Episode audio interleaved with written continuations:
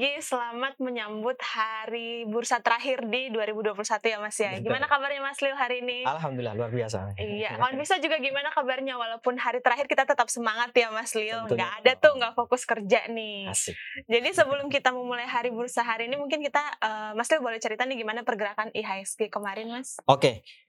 Kalau melihat pergerakan indeks di perdagangan kemarin di mana indeksnya mampu ditutup menguat yaitu menguat tipis sih sebenarnya Mary. Mhm. Hanya dua poin yaitu Oke. berada di level 6601 atau kalau kalau secara persentase hanya menguat 0,04 persen.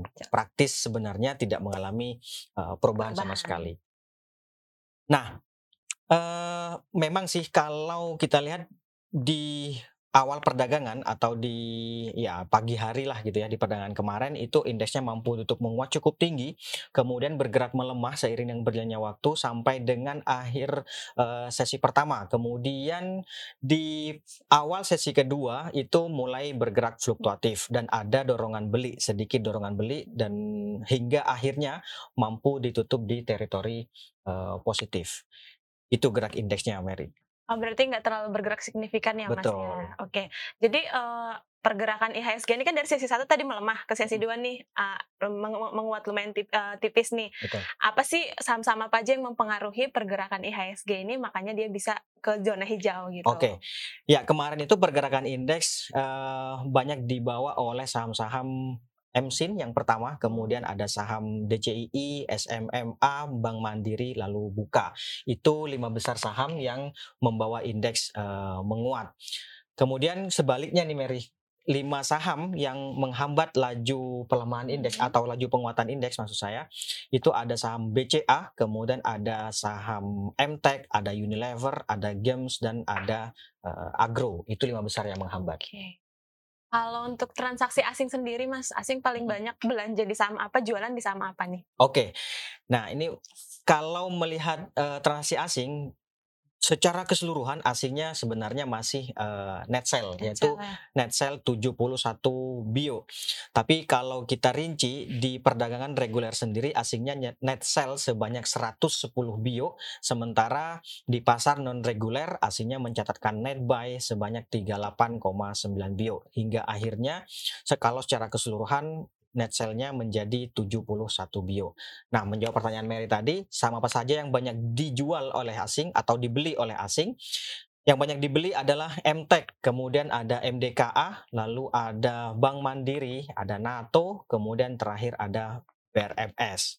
Nah, sebaliknya yang banyak dijual itu ada saham Adaro, ada saham BCA, kemudian ada Mitratel atau Mitel, kemudian IPTV dan terakhir ada Bank BRI. Itu lima besar yang banyak dijual. Berarti dari segi perbankan yang banyak dibeli BR, B- Mandiri, Betul. yang banyak dijual adalah BRI ya Mas Betul, ya. BCA, BCA yang banyak BCA dijual. dan eh, oh, BRI, perbankannya betul. BCA dan BRI. Iya. Oke, jadi eh, nah untuk trading idea hari ini apa aja nih Mas? Oke, ada beberapa trading ideas yang bisa dipertimbangkan. Pertama adalah Astra. Coba kita lihat Astra ya. Nah, kalau melihat pergerakan Astra di perdagangan kemarin itu kan dia mampu ditutup menguat meskipun menguat tipis hanya satu poin berada di 5750. Nah, menariknya adalah indikasi eh, golden cross yang terjadi pada MACD ini memberikan peluang untuk berlanjut menguat. Terlebih juga eh, tampaknya harga juga mencoba untuk bertahan di atas uptrend line sehingga ini bisa juga sih dipertimbangkan untuk spekulatif buy. Kalau mau spekulatif buy bisa di 5675 sampai dengan 5750 saya saya pikir boleh di level-level itu. Kemudian nanti target take profitnya ada di 5875 sampai dengan 6000. Nah, stop lossnya sendiri nanti kalau harga melemah hingga di bawah eh, 5600. Itu yang pertama. Dan berikutnya ada juga BRI, Mer. BRI saya pikir juga cukup menarik ini, Mer. Memang sih kemarin ditutup melemah tipis. Hanya saja kan sebenarnya dia mengalami konsolidasi nih Mm-mm. selama eh, kurang lebih lebih sih dari sepekan terakhir dan saya pikir ini memberikan peluang untuk menguat dalam jangka pendek. Terlebih lagi stokastiknya juga mengalami uh, bullish Bullish. crossover. Betul. Jadi saya pikir ini juga boleh dipertimbangkan untuk spekulatif buy bisa di 4050 sampai dengan 4080-an. Nanti take profitnya di berapa? Take profitnya nanti di 4190 sampai dengan eh, 30 di level-level itu. Untuk stop loss-nya sendiri nanti kalau harga melemah sampai di bawah 4000. Nah, itu BRI. Saya pikir ada lagi yang cukup menarik menurut saya ada ini Mer, eee, Timah dan BNI. Coba kita lihat satu-satu. Timah. Nah, Timah di perdagangan kemarin juga ditutup melemah juga, Mer, ditutup Oke. melemah tipis, tapi sebenarnya dia mencoba untuk bertahan di atas 1460. Sehingga saya pikir ini juga boleh sih dipertimbangkan untuk spekulatif buy. Apalagi, stokastisnya juga bullish crossover. Jadi kalau mau spekulatif buy bisa dipertimbangkan di 1460 sampai dengan 1475 saya pikir di level-level itu. Kemudian nanti target take profit-nya ada di 1510 sampai dengan 15.25. Stop loss-nya kalau harga melemah sampai di bawah 1440. Tuh untuk, eee, Timah. Berikutnya ada BNI, Mer. Coba kita lihat. BNI ya. Nah, BNI di perdagangan kemarin juga mampu ditutup menguat meskipun tipis, tapi sebenarnya dia mencoba untuk bertahan di atas EMA 50 dan saya pikir memberikan peluang untuk, eee, melanjutkan penguatannya. Boleh juga dipertimbangkan ini untuk spekulatif buy atau trading buy juga bisa. Nanti target take profit-nya di kalau spekulatif buy boleh di 6 650 saya pikir boleh, sampai dengan 6725 saya pikir boleh. Nanti, eee, take profit-nya di 6925 sampai 7050. Untuk stop loss-nya sendiri kalau harga melemah di bawah 6550. Saya pikir itu mungkin, Mer. Oke, berarti tadi ada 4 saham ya, Mas, ya? Ya. Ada BRI Ada 5 sih ada sebenarnya. 5 ya? Nah, teman-teman kalau tadi ke kelewatan bisa lihat di aplikasi kita ya, Mas, ya, ada trading Oke. idea-nya. Nah, buat, eee, kawan Visto yang punya pertanyaan saham-saham yang mau ditanyakan, boleh ditanyakan langsung di kolom komentar, nanti akan dijawab langsung oleh Mas Lil. Oh ya, Mas, sebelumnya, kita belum bicara nih, eee, kecenderungan pergerakan hari IHSG hari ini tuh. Oh, Jadi iya. kelewat nih, kan Oke. penting juga tuh. Iya, betul. Iya, eee, sebentar. Nah, ini dia. Kalau melihat pergerakan, eee, indeks di perdagangan kemarin sebenarnya ini kan masih mencoba untuk bertahan di atas EMA 20 dan ini memberikan peluang untuk melanjutkan penguatannya, Mer. Meskipun kemarin dia bisa dibilang menguat terbatas atau tipis, tapi masih ada dorongan beli pada indeks itu sendiri, terlebih di akhir-akhir, eee, sesi gitu ya. Nah, sehingga hari ini diperkirakan akan kembali bergerak fluktuatif nih kurang lebih seperti kemarin, Mer. Kecenderungannya masih menguat terbatas. Gitu, ring pergerakannya antara 6 masih 6555 sampai dengan 6645. Saya kira itu, Mer. Oke, Mas, mungkin kita langsung ke pertanyaan-pertanyaan kawan Visto kali ya. Boleh Yang pertama ada dari emiten pabrik kertas nih, Tekim. boleh. Gimana nih, Mas, Tekim. arah pandangannya ke saham Tekim ini? Ya. Tekim sudah dua hari dia mengalami bisa dibilang pause, artinya, eee, sempat dia bergerak menguat tinggi 3 hari kemarin, kemudian 2 hari terakhir Mhm. ini dia, eee, bergerak sideways, Mer. Berarti ini bisa dibilang pause atau breath gitu ya. Saya pikir ini idealnya adalah, eee, kalau kita bicara ideal maka ini adalah buy on breakout, yaitu di atas 7875 atau sekalian di atas 8000. Nah, tetapi melihat, eee, apa namanya, MACD-nya yang mengalami golden cross, saya pikir dalam, eee, short term atau short to medium ini memberikan peluang untuk, eee, melanjutkan penguatan. Bisa juga spekulatif buy jadinya, tapi kalau bicara ideal maka ini idel adalah idealnya buy on breakout. Nanti target take profit-nya di berapa? Kalau misalnya buy on breakout, katakanlah di atas 8000, Mer. Saya pikir bisa juga dipertimbangkan take profit di sini, yaitu di 8375-an. Berarti lumayan ya, Mas, dari 8.000 ke 8.300 sudah Lumayan, cukup lumayan gede. sih. Oke. Nah, selanjutnya, Mas, ada dari emiten gas-gasan nih, AGI. Gas-gasan. AGII, ngegas. Gimana nih, Mas? Oke, siap. Ya. Kemarin kan satu hari sebelumnya dia bergerak menguat nih. Mhm. Cuman kemarin dia kembali mengalami tekanan jual. Nah, menariknya sih sebenarnya dia masih mencoba untuk bertahan di atas EMA, eee, 20-nya, Mer. Dan saya pikir, eee, mas akan ada potensi untuk mengalami konsolidasi, tetapi karena tekanan jual yang terjadi kemarin cukup tinggi, ada baiknya kita lihat dulu, eee, hari ini apakah dia mampu bertahan di atas 1.600. Kalau bisa bertahan di atas 1.600 saya pikir bisa spekulatif buy. Tapi kalau enggak, misalnya nih dibuka di 16.10 kemudian turun sampai di bawah 1.600 saya pikir mending tunggu lagi, eee, bisa di bawah 15.50 buy on weakness di level-level itu nanti.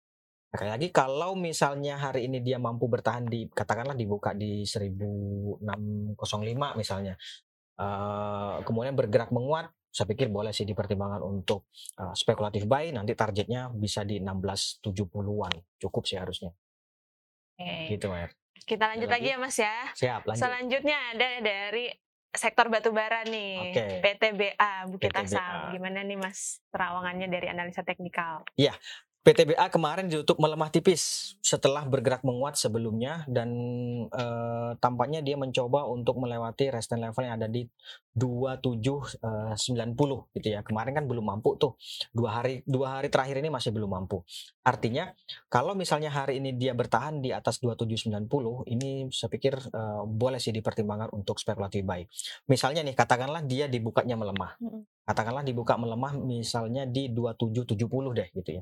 Tapi kemudian bergerak menguat sampai di atas 2790 bisa sih ikutan spekulatif buy gitu. Nah, kalau ternyata dia gagal untuk bergerak di atas 2790 mending yang mau beli tunggu dulu di bawah. Ada baiknya bisa tunggu di 2690-an di level-level itu.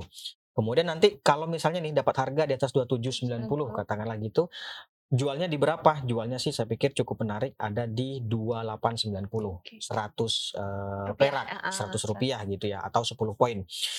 Di atasnya kalau masih kurang harusnya sih cukup. Tapi di atasnya ada sedikit lagi yaitu 2930. 2930. Saya pikir sih harusnya sih eh, cukup di level-level itu. Gitu Mer. Ada lagi Mer? Pertanyaan selanjutnya masih dari sektor tambang bukan sini ya Mas? Ya, BRMS. BRMS. Takut salah. Oke. BRMS. Nah, cukup menarik sih BRMS tapi untuk yang baru masuk ke industri pasar modal atau kawan Visto yang masih eh, apa namanya baru, Baru. saya sih tidak menyarankan BRMS karena ini eh, sahamnya pergerakannya cukup barbar gitu ya. Fluktuatif banget ya Mas ya. Betul. Jadi ini Oke. nggak bisa ditinggal ke toilet. Berarti latihan jantung ya Latihan- kalau berani Uji nyali ya. uji nyali. nah, Oke. Eh, kalau melihat dari apa namanya candle dan stokastik ini bisa sih spekulatif buy Hmm. atau trading buy lebih tepatnya. Nanti katakanlah dia misalnya trading buy trading buy ini kan berarti boleh di 113 sampai dengan 115 saya pikir boleh di level itu. Kalau dapat di harga 113 117 sih mestinya sih cukup cukup untuk eh, take profit gitu ya. Yang jelas resistance level terdekatnya 117 kemudian 120 ada paling dekat ya satu berapa ini sebentar satu dua dua eh satu sorry satu dua tiga kemudian satu dua enam boleh dipertimbangkan di level-level itu untuk eh, take profitnya Mer. Oke, nah itu, itu BRMS itu kawan Visto. Jadi kalau masih pemula, mungkin yang saham-saham begini eh, nanti dulu kalau udah handal ya Mas ya udah Betul. terlatih di market. kecuali kalau mau uji nyali dan eh, stay di depan di Eh, depan oh, komputer. punya waktu yang cukup Punya banyak yang untuk cukup banyak. mantau ya Mas ya. betul betul Selanjutnya yang kemarin lumayan menghebohkan nih Mas. Gimana- apa tuh Eh, katanya salah satu petinggi dari Buka mengundurkan diri. Oke. Sempat melemah tuh kan, Betul, tapi betul, ditutup menguat di sesi dua. Nah, buat Nah. hari ini kira-kira akan gimana nih? Iya, memang kalau kita lihat di sini sempat mengalami tekanan sampai 408 nih eh, apa namanya terendahnya gitu ya. Kemudian dia mampu dibalik atau berbalik menguat mengalami dorongan eh, beli. Saya pikir kalau melihat pergerakan harga di perdagangan kemarin, hanya melihat pergerakan kemarin gitu ya, dan stok hatinya juga sih, itu memberikan peluang untuk melanjutkan penguatan mer. Jadi barangkali nih kemarin yang sudah ada yang sudah ikut katakanlah di 442 Hmm. atau di 450, 458, eh, sorry 4 448 misalnya, saya pikir boleh dipertimbangkan untuk take profitnya paling dekat itu di 684 mer atau ya paling enggak 6464. Oh, 464 di atasnya ada 484. Nah, itu cukup menarik sih. Eh, ideal untuk take profit sebenarnya di 484 itu. Itu mungkin Mer. Oke. Terus selanjutnya ini eh, pertanyaan berikutnya tuh untuk saat ini sektor mana aja yang cocok untuk investasi jangka panjang? Ya, saya pikir kalau kalau kita bicara ini pertanyaan sektor atau persaham? Eh, pertanyaan sih dari kawan Visto sektor mas. Sektor. Oke, Ya. kalau sektor saya pikir finance sih untuk eh, ke depannya masih cukup cukup banyak. Kalau finance kan berarti banyak tuh. Ada BRI, BRI, BCA, BNI. Nah, itu itu aja sih. kalau Apakah sektornya. bank digital juga termasuk, Mas? Ke finance pokoknya lah, Oh, semuanya gitu. berarti kan. Oke, oke, oke. Oke, kita lanjut ke trading eh, eh, pertanyaan kawan Visto lagi Oke. spesifik saham berikutnya dari sektor telekomunikasi Telkom. Ki- Kira-kira baiknya gimana, Mas? Telkom sampai dengan saat ini Telkom masih mengalami konsolidasi. Ini sudah kurang lebih eh, sebulan terakhir, Mer. Dan saya pikir masih akan ada potensi untuk melanjutkan konsolidasi. Idealnya adalah buy on weakness bisa dipertimbangkan di 4050-an atau ke bawah. 4000 sampai dengan 4050 boleh di level-level itu gitu. Nah, tapi idealnya atau menariknya ini menurut saya justru adalah buy on breakout. Oke. Buy on breakout Kita tunggu dulu nanti berarti ya, Mas. ya? Betul, di atas 4170.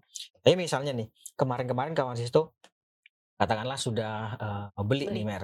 Misalnya nih eh, hari kemarin sebelumnya kan sempat tuh 4050.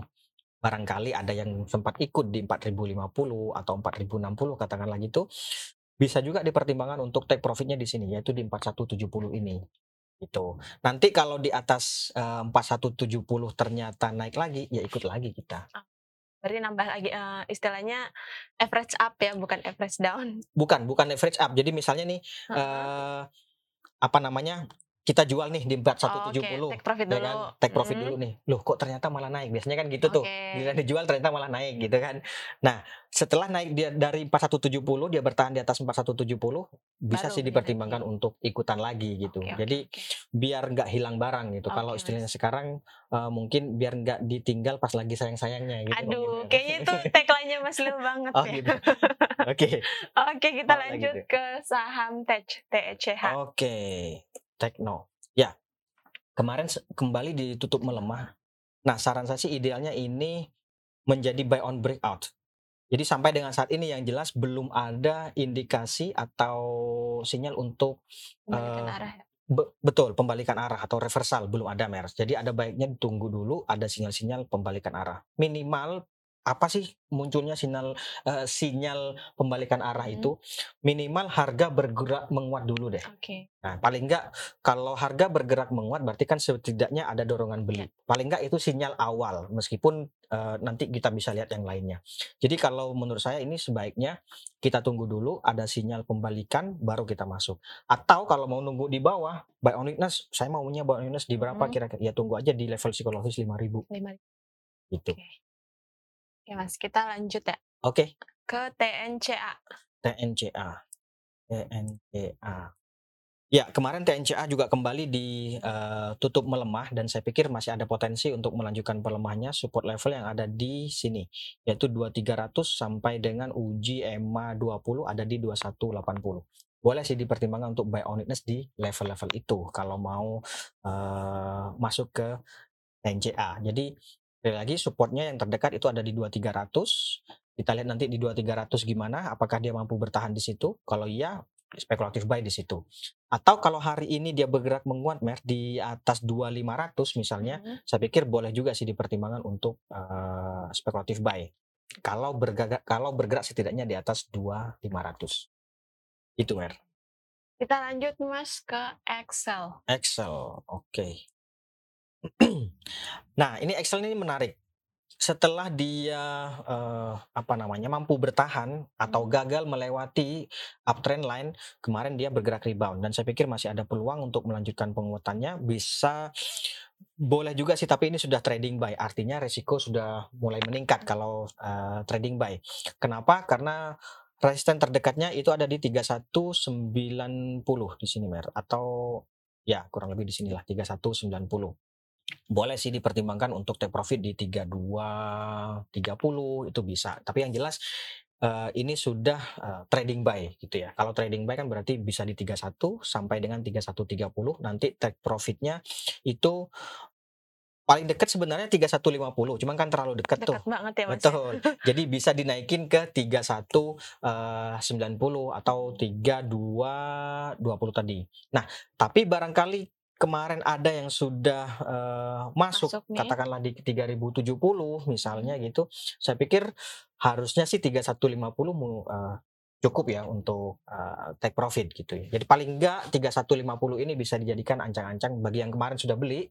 Kalau misalnya naik di atas 3150, 3150 itu setidaknya trailing stopnya. Gitu. Mer.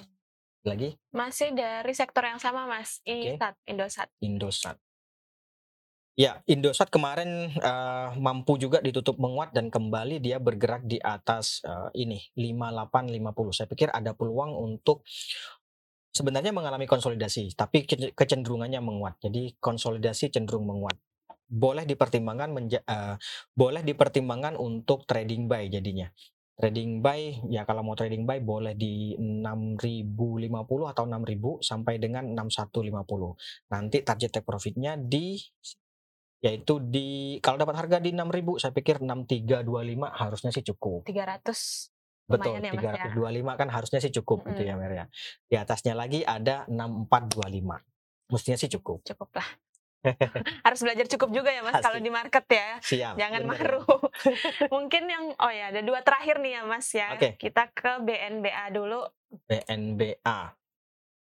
Ya, BNBA kemarin ditutup melemah juga. Nah, ini saya pikir juga kurang lebih eh, sama dengan tadi apa ya? Kalau nggak salah TNCA. Ini ada baiknya dipertimbangkan untuk eh, nunggu sinyal dulu. Apakah karena sampai sekarang tekanan jual ini eh, apa namanya? Terus kuat, sudah lebih dari sepekan terakhir mengalami eh, tekanan jual. Jadi ada baiknya menurut saya sih kita lihat dulu apakah ada sinyal eh, setidaknya sinyal reversal dah. Misalnya nih hari ini dia bergerak menguat di atas 3310 ya, 3310 betul. Nah, kalau harga bergerak menguat di atas 3310 hari ini bisa sih dipertimbangkan untuk spekulatif buy. Paling enggak itu deh sinyal awalnya Oke. gitu. Itu BNB Amir. Ada lagi Untuk yang terakhir nih dari sektor tambang juga ada Antam Mas. Antam. Penutup hari ini nih. Nah, Antam ini menurut saya sih cukup menarik. Untuk eh, short to medium juga menarik. Kenapa? Karena dia mengalami konsolidasi. Ini saya bahas dari short to medium dulu. Untuk short to medium atau ya 3 sampai 6 bulan ke depan lah kurang lebih gitu ya, Mer. Ini harga masih mencoba untuk bertahan di atas EMA 50. Ingat ini adalah eh, weekly atau short to medium. Di samping itu juga mencoba untuk bertahan di atas support level 2220. Idealnya sih bisa beli di level-level itu, 2220 itu. Dan untuk short to medium ini eh, menarik sih menurut saya. Bahkan kalau untuk short to medium sendiri bisa buy aja sih. Kalau Hmm. untuk short term atau di bawah ya jangka pendek lah gitu ya, maka boleh buy on weakness yaitu di 4220. Misalnya nih kemarin eh, sudah ikutan gitu ya. Nanti target take profitnya di berapa? Untuk short term itu ada di 2320-an. 2320 di atasnya ada 2360. Nah, kalau hari ini dia bergerak menguat sampai di atas 2300, saya pikir bisa juga sih dipertimbangkan untuk spekulatif buy buy. gitu kan. Bahwa idealnya itu adalah buy on weakness itu iya, tapi kalau misalnya hari ini ternyata dia bergerak menguat sampai di atas 2300, bisa sih trading buy atau spekulatif buy gitu. Mas tadi kan Mas bilang eh, bisa untuk short to medium juga. Mm-mm. Kalau untuk jangka waktu yang cukup 3 sampai 6 bulan ini kira-kira targetnya berapa nih Mas? Antam ya. Heeh. Oke. Mungkin di sini ada kawan Visto yang eh, tipenya bukan trading Iya. harian gitu. Betul. Targetnya eh, target idealnya itu di 2700 mer. Oke. Atau kalau ininya 2560 sampai dengan 2700. Cukup Lumayan menarik. ya, lumayan ya Lumayan. Mas ya.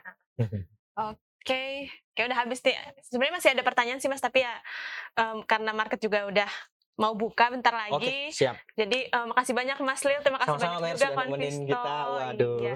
Sampai ketemu nih di 2022 iya, karena besok eh, bursa libur ya. Iya, Jadi betul. besok nggak ada perdagangan dan kita akan ketemu di 3 Januari ya Mas ya. Betul, betul. Oke, terima kasih banyak kawan Visto udah menemani kita juga. juga. selama Betul. beberapa bulan belakangan ya setia nontonin kita ya Iya, Mas ya. banget. Eh, terus eh, belajar dan jangan pernah bosan untuk mencari info, mencari ilmu. Sampai ketemu di waktu berikutnya. Salam investasiku for better Better tomorrow. For better tomorrow.